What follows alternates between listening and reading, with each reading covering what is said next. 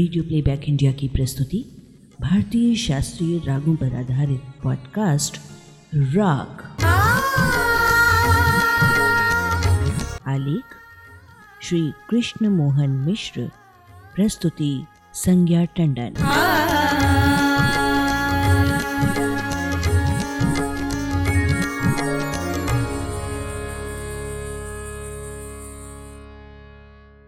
Radio playback India के साप्ताहिक स्तंभ राग में इन दिनों हम प्रस्तुत कर रहे हैं दोनों मध्यम स्वर वाले राग की श्रृंखला और आज आठवीं कड़ी में राग भटियार की जानकारी लेकर आपके बीच उपस्थित हैं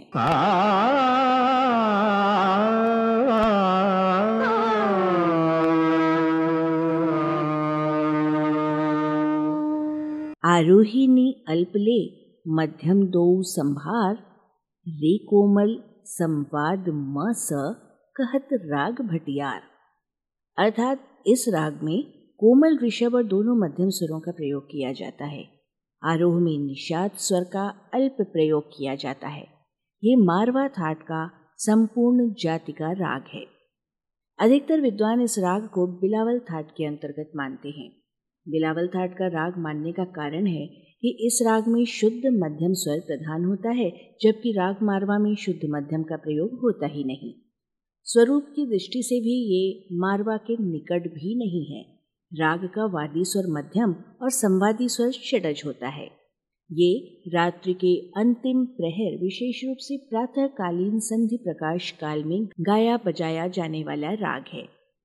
प्रातःकालीन संधि प्रकाश रागों में कोमल ऋषभ और शुद्ध गंधार के साथ साथ शुद्ध मध्यम स्वर का प्रयोग भी किया जाता है। तीव्र मध्यम स्वर का भी प्रयोग होता है, किंतु अल्प।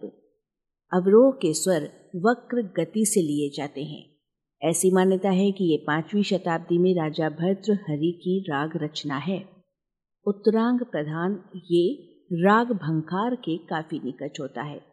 राग भंकार में पंचम स्वर पर ठहराव दिया जाता है, जबकि राग भटियार में शुद्ध मध्यम पर। राग भटियार वक्र जाति का राग है। इसमें षडज स्वर से सीधे धैवत पर जाते हैं, जो अत्यंत मनोहारी होता है। ये राग गंभीर, दार्शनिक भाव और जीवन के उल्लास की अभिव्यक्ति देने में पूर्ण समर्थ है।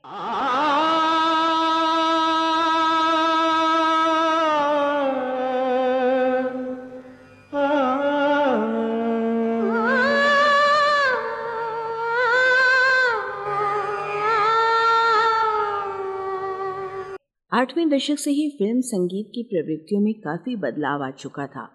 नौवें दशक के फ़िल्म संगीत में रागदारी संगीत का समावेश एक उल्लेखनीय घटना मानी जाने लगी थी। ऐसे ही माहौल में 1985 में सुर संगम और उत्सव दो फ़िल्में बनी, जिसके संगीत में रागों का सहारा लिया गया था। ये भी उल्लेखनीय है कि इन दोनों फ़िल्मों के संगीतकार लक्ष्मीकांत प्यारेलाल थे। फ़िल्मों में लंबे समय तक लोकप्रिय संगीत देने के लिए लक्ष्मीकांत प्यारेलाल का योगदान सराहनीय रहा है। उन्नीस में फ़िल्म पारस मणि से फ़िल्म संगीतकार के रूप में पदार्पण करने वाली इस संगीतकार जोड़ी ने शुरुआती दौर की निम्न स्तरीय स्टंट फ़िल्मों में भी राग आधारित धुनें बनाकर अपनी बैठ बनाई थी। उस दौर में उनकी फ़िल्में भले ही न चली हों, किंतु उसका संगीत खूब लोकप्रिय हुआ। इसके बाद उनकी फ़िल्मों में लोक संगीत और लोकप्रिय सुगम संगीत के साथ साथ राग आधारित धुनों का भी सहारा लिया गया था। 1985 में प्रदर्शित फ़िल्म सुर संगम में उन्होंने तत्कालीन प्रचलित फ़िल्म संगीत की प्रवृत्तियों के विपरीत संगीत दिया था। इस फ़िल्म के प्राय सभी गीत विभिन्न रागों पर आधार लिए हुए थे। यही नहीं, फ़िल्म के मुख्य चरित्र के लिए उन्होंने किसी फिल्मी पार्श्व गायक को नहीं, बल्कि सुप्रसिद्ध शास्त्रीय युगल गायक पंडित राजन और साजन मिश्र बंधुओं में से एक राजन मिश्र का सहयोग लिया था। फ़िल्म सुर संगम में राग आधारित संगीत देना एक अनिवार्यता थी। दरअसल, ये फ़िल्म दक्षिण भारतीय फ़िल्म शंकराभरणम का हिंदी रूपांतरण थी। फ़िल्म में मुख्य चरित्र संगीतज्ञ पंडित शिवशंकर शास्त्री थे, जो संगीत की शुचिता और मर्यादा के प्रबल पक्षधर थे। अपने इस लक्ष्य की प्राप्ति के लिए शास्त्री जी मानव मानव में कोई भेद नहीं मानते थे। ऐसे विषय के लिए राग आधारित संगीत की आवश्यकता थी। फ़िल्म में राग मालकौस पर आधारित गीत, आए सुर के पंछी आए, राग भूपाली और देशकर पर आधारित गीत, जाऊँ तोरे चरण कमल पर बारी राग भैरवी के सुरों में धन्य भाग सेवा का अवसर पाया जैसे आकर्षक गीत पंडित राजन मिश्र की आवाज़ में थे।